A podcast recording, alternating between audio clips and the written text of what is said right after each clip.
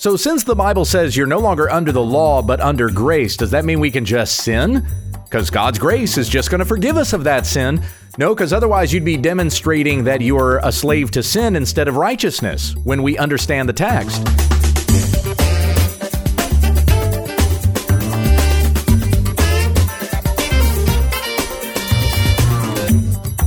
This is when we understand the text, studying God's Word to reach all the riches of full assurance in Christ. Thank you for subscribing, and if this has ministered to you, please let others know about our program. Here once again is Pastor Gabe Hughes. Thank you, Becky. We're back to our study in Romans chapter 6, and picking up where we left off yesterday, I'm going to start reading here in verse 15. We'll go through verse 19. The Apostle Paul wrote to the church in Rome What then? Are we to sin because we are not under law but under grace? By no means. Do you not know that if you present yourselves to anyone as obedient slaves, you are slaves of the one whom you obey, either of sin, which leads to death, or of obedience, which leads to righteousness? But thanks be to God that you who were once slaves of sin have become obedient from the heart to the standard of teaching to which you were committed, and having been set free from sin, have become slaves of righteousness. I am speaking in human terms because of your natural limitations. For just as you once presented your members as slaves to impurity and to lawlessness, leading to more lawlessness, so now present your members as slaves to righteousness, leading to sanctification. And then that last section of Romans 6, verses 20 through 23, we'll save for tomorrow. So, this first verse that we just read here, verse 15, what then? Are we to sin because we are not under law but under grace? The last verse that we looked at yesterday was verse 14. For sin will have no dominion over you, since you are not under law, but under grace. Now look at the the over and under there in that particular passage. Sin will have no dominion over you since you are not under the law. Now a follow-up question that's going to arise as a result of phrasing it this way is going to be are you therefore saying that the law is sin? This is actually a question that Paul responds to when we get to Romans 7 7. What then shall we say? That the law is sin? By no means, although that, that looks like what Paul is saying here in verse 14. Sin won't have any dominion over you since you are not under the law. Someone who is unable to think in categories would therefore hear Paul saying, You just called the law sin. No, no, no, that's not what I said. But here's what happens when we are presented with the law. We were already sinners before the law was presented to us, before we heard you shall not do this, according to the command of God. But then when we heard the law, it awakened sin in us. Sin, therefore, took on the character of rebellion because now we heard you can't do this and our sinful selves we talked about the the sin nature yesterday our sinful selves now desire to express our independence we want to stake a claim on our own independence and will do so by deliberately disobeying the law. And the, the mind that is submitted to sinful passions and desires will hear, don't do this, and go, I don't have to listen to you, and then go and do the opposite. Paul is going to state later on in Romans that the, the law doesn't even have any power to save us. Even if we had kept the law, the law itself does not save. The law is not a person, it can't save. God saves. God saved us by giving his son. Out of his grace, he sent his son to die for our sins as an atoning sacrifice, giving himself on the cross, shedding his blood for us. Whoever believes in him will not perish under the judgment of God because of our sinful rebellion against him, because of our having broken his law and then deliberately breaking his law but rather our sins are atoned for in Christ. So whoever believes in him, our sins are forgiven and we have fellowship with God. Salvation is the gift of God, it is not something that comes through the law. So the law was powerless to save anyway. What the law did, though, was it awakened sin. It it exposed our sin to us. When you heard in the law you can't do this, then you became uh, aware, you became knowledgeable of the fact that that's wrong. That's a wrong thing to do according to the word of God. But in your rebellion, you decided, well, I don't have to listen to that. So you turned and went your own way. Either that or the Spirit convicted you and you turned from sin to Christ, in which case, praise God, because that was the work of God in your heart as well.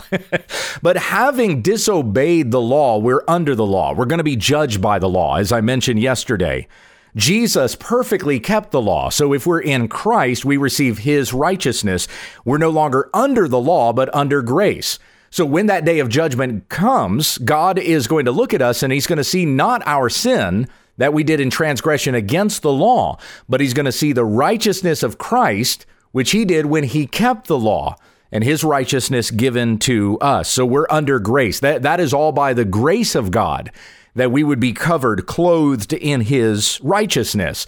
So we're not under the law anymore. We're under grace. Let's come back to this statement again in verse 14 Sin will have no dominion over you. Now, this is not a commandment. This is not saying don't let sin have com- uh, uh, dominion over you, although there are other ways in which that has been expressed in this letter and elsewhere in the New Testament and throughout the Bible.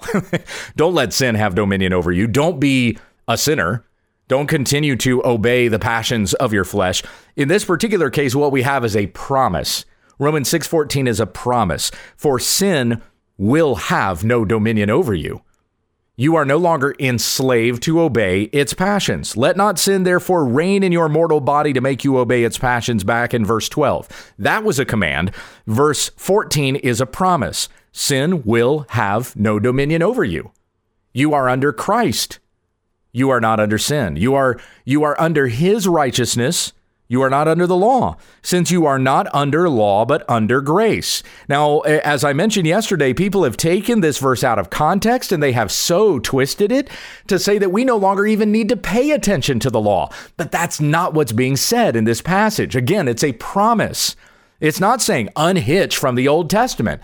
What it's saying here is that you're not going to be judged under the law because you have the grace of God that is upon you through faith in Jesus Christ. You're not any longer enslaved to the passions of your flesh, but you have been set free from the bondage of sin and the wages of sin, which is death, that you may walk in obedience to God, which previously you could not do, but now in Christ you can do. So you're not enslaved to sin, you are enslaved to righteousness. And that's where we're going next. The section that we've read today here in Romans chapter 6, verse 15. What then? Are we to sin? because we're not under the law but under grace. This is why it was necessary to come back to verse 14 again because this this this is the verse that we start with. That very question following that statement, that promise that was in verse 14. So since we are not under the law anymore, since we're not going to be judged by the law, can we just sin? We can just go sin and the grace of God is going to cover that?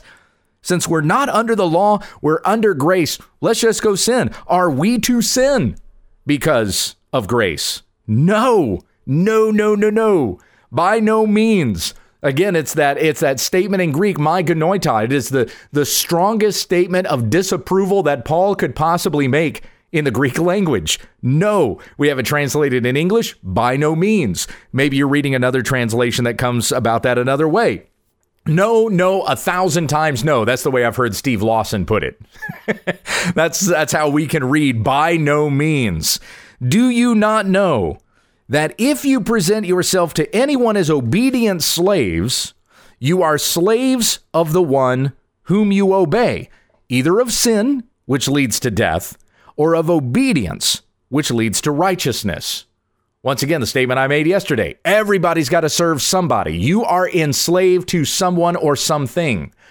I've said this to many a group that I have shared the gospel with you are either children of Satan or you're children of God. And that's not just something I'm making up to preach a fire and brimstone sermon.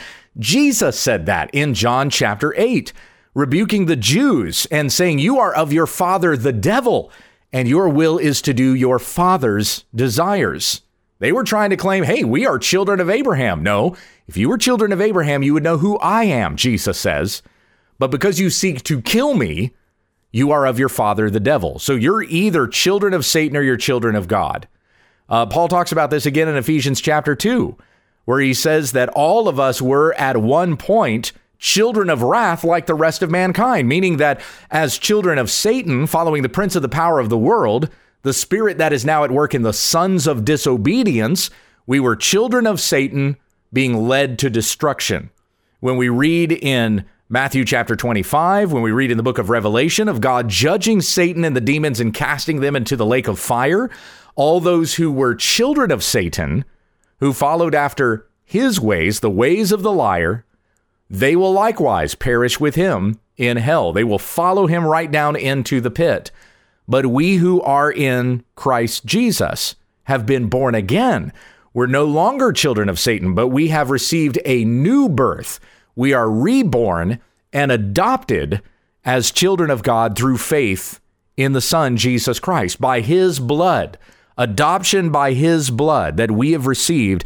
So we're no longer enslaved to the passions that we had under our father Satan, but we now have new passions that have been given to us by our Father God through the Spirit of Him that has been put within us, the Holy Spirit of God that is within every Christian who is a follower and a, and a worshiper of Jesus Christ.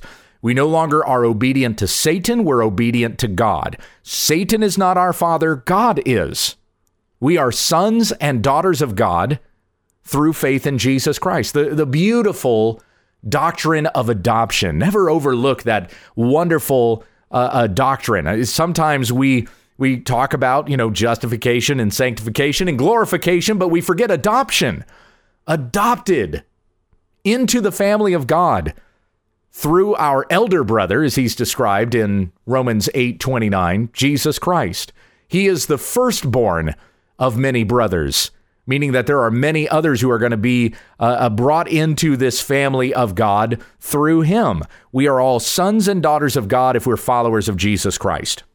Don't follow the whole Oprah teaching of uh, uh about how every single human being is a child of God. That isn't true. Every single human being is made in the image of God. That's absolutely true.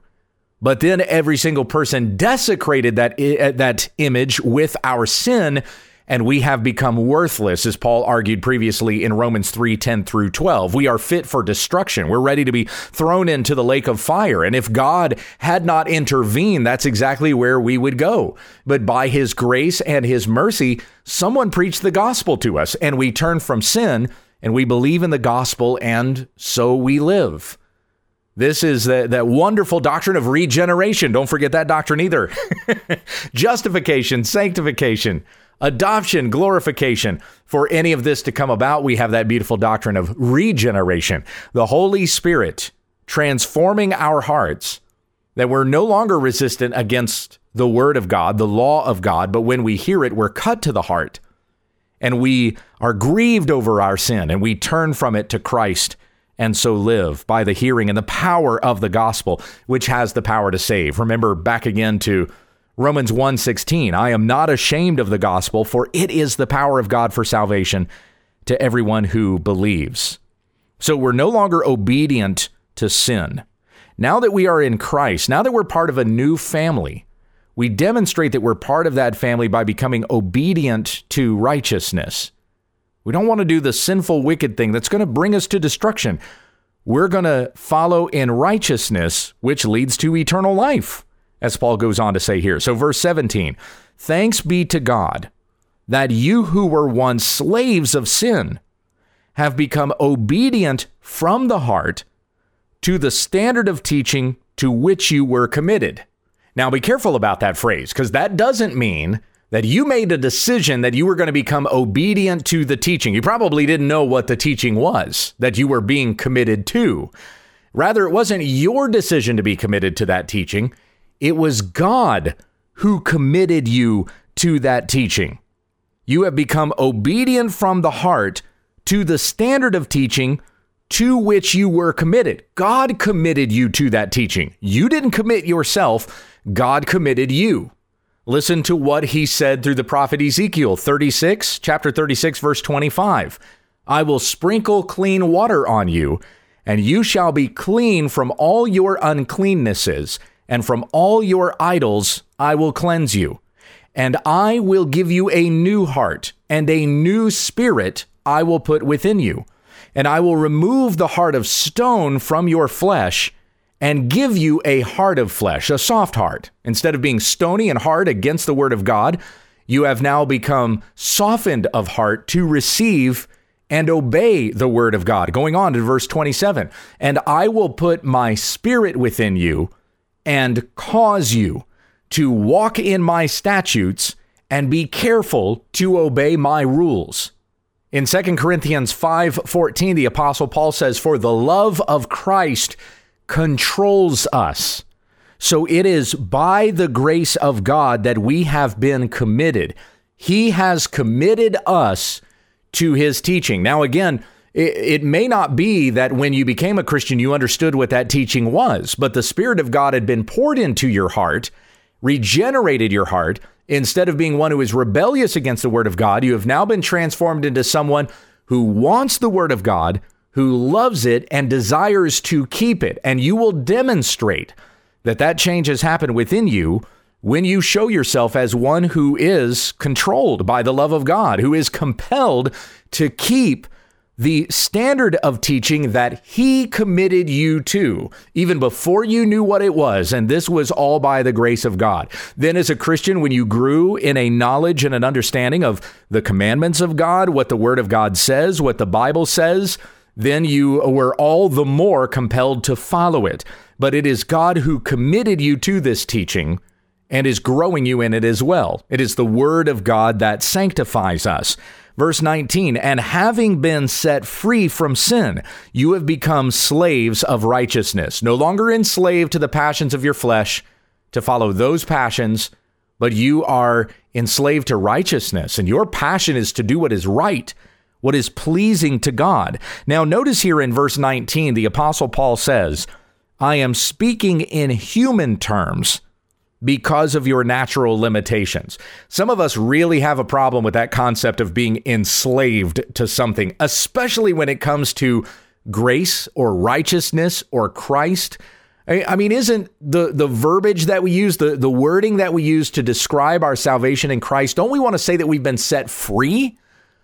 After all, Jesus says in John 8 36, if the Son sets you free, you will be free indeed. Why are we going back and using a language of slavery? Well, once again, Paul makes the point that you are enslaved to whatever masters you. So, what is your master? Are you, uh, is your master Adam, your flesh, your own desires? Like, like your desires have mastery over you. Every time you have that desire, you feel like you just have to give in to it. And there's nothing, seems like there's nothing you can do about it. Then you write an email to when we understand the text or you know any other uh, uh Q&A sort of ministry and saying, "Hey, uh, you know, give me some relief here because you say that I'm no longer mastered by my sin, but I'm still doing my sin." Look, you, you're still going to have the thought.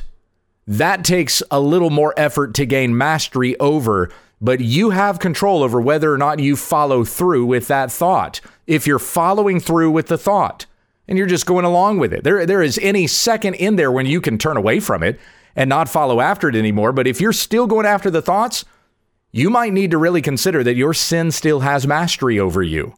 And I hope you're convicted over that because sin is rotten. It will destroy you. You have got to gain control over that. And you can't do it on your own. You must commit yourself to Christ. But but do not let sin as we looked at yesterday, let not sin reign in your mor- in your mortal body to make you obey its passions. If you are made to obey the sin, then you're still enslaved to the sin. Understand, Jesus says, well, through his apostle, but 1 Corinthians 10:13, no temptation has overtaken you that is not common to man. God is faithful and he will not let you be tempted beyond your ability, but with the temptation, he will also provide the way of escape that you may be able to endure it. So there are still going to be temptations, but by the power of the Spirit of God in you, you should be turning away from those temptations and desiring to do the righteous thing rather than pursuing and obeying the, uh, the passions of your flesh. If you're still doing that, you're enslaved to sin. But if you have such a mastery over that by the power of the Spirit of God in you, That though you may have the thought, you don't follow through with it, and you turn instead to do the righteous thing, then you are enslaved to righteousness. Your master is Christ. Your master is not Satan. Yes, you have been set free. You've been set free from the bonds of sin, the chains, the slavery that you had to sin, and therefore to death. You've been set free in Christ to do righteousness, to live according to his way, unto eternal life. This is your reward. But Paul says here, that I speak in human terms because of your natural limitations. Yes, indeed, in Christ we've been set free, but we must understand this language of slavery because of how limited we are in our human understanding. There's something uh, there's something divinely mysterious going on here. There's something wonderful and beautiful and gracious by the gift of God.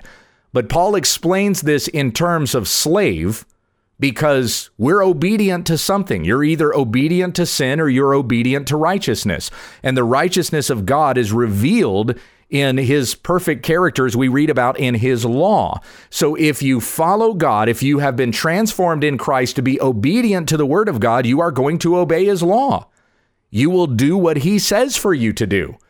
Again, you're not judged by that law, but you have been given a new heart that you may be obedient to that law. Going back to the statement that Paul made in Romans 3:31, do we then overthrow the law by this faith? By no means. On the contrary, we uphold the law. And it's by the spirit of God that has been poured into us that we desire to submit to that law and keep it. I'm speaking in human terms because of your natural limitations. For just as you once presented your members as slaves to impurity and to lawlessness, leading to more lawlessness. So now you've been set free from that pattern, that trajectory. Present your members as slaves to righteousness, leading to sanctification. You're going the other way. Before you were in sin, you were obedient to sin, you were getting worse and worse, leading to death. But now you're obedient to righteousness and lawfulness that is leading to sanctification, your holiness as you begin to reflect the holy character of Christ in your obedience to his word. Let's pray. Heavenly Father, we thank you for this word that we have today. And may we understand what it means that we're no longer under the law, but we are under grace. And so, therefore, by the grace of God, we've been set free from sin to obey righteousness. And let it be our delight to be fully obedient unto God, walking in your every way according to your word. We pray and ask these things in Jesus' name. Forgive us our sins, lead us in paths of righteousness for his name's sake. Amen.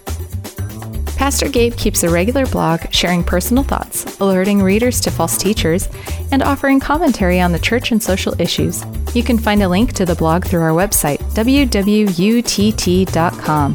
Thank you for listening and join us again tomorrow as we continue our study in God's Word when we understand the text.